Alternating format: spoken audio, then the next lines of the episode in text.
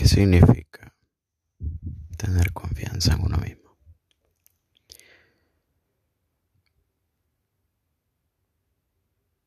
Porque es muy fácil decirlo.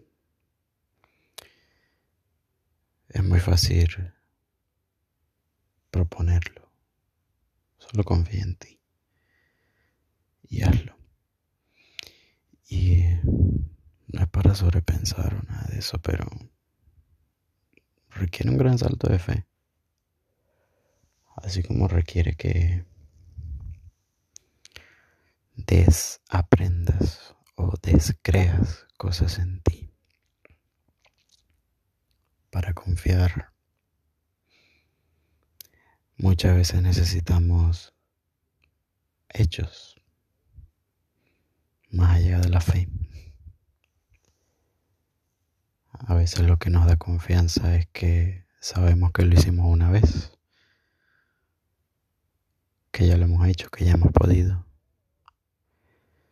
Pero ¿qué pasa si no lo hemos hecho? ¿Qué pasa si, si no sabemos si podremos? ¿Cómo confiamos?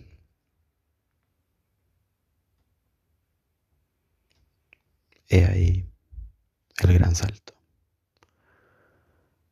Salto irracional, brusco y muchas veces antihumano porque significa abandonar más o menos parte de nuestra naturaleza, que es querer tener todo controlado y tener muchísima certeza.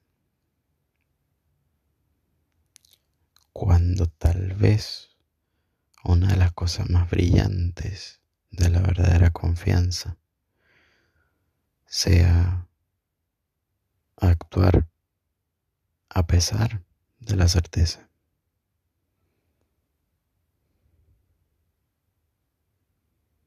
Actuar desde ese amor propio, desde esa seguridad que nada más puede venir del amor que de otro lado, de ningún otro lado. Esa voz que te dice, todo estará bien y, si Tal vez no todo estará bien. Encontraremos una manera de hacer que funcione.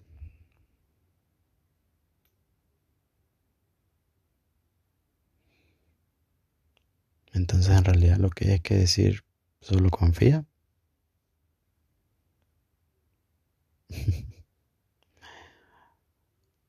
Hoy hay que, o hay que decir algo de todas maneras. Yo me quedaría con la segunda.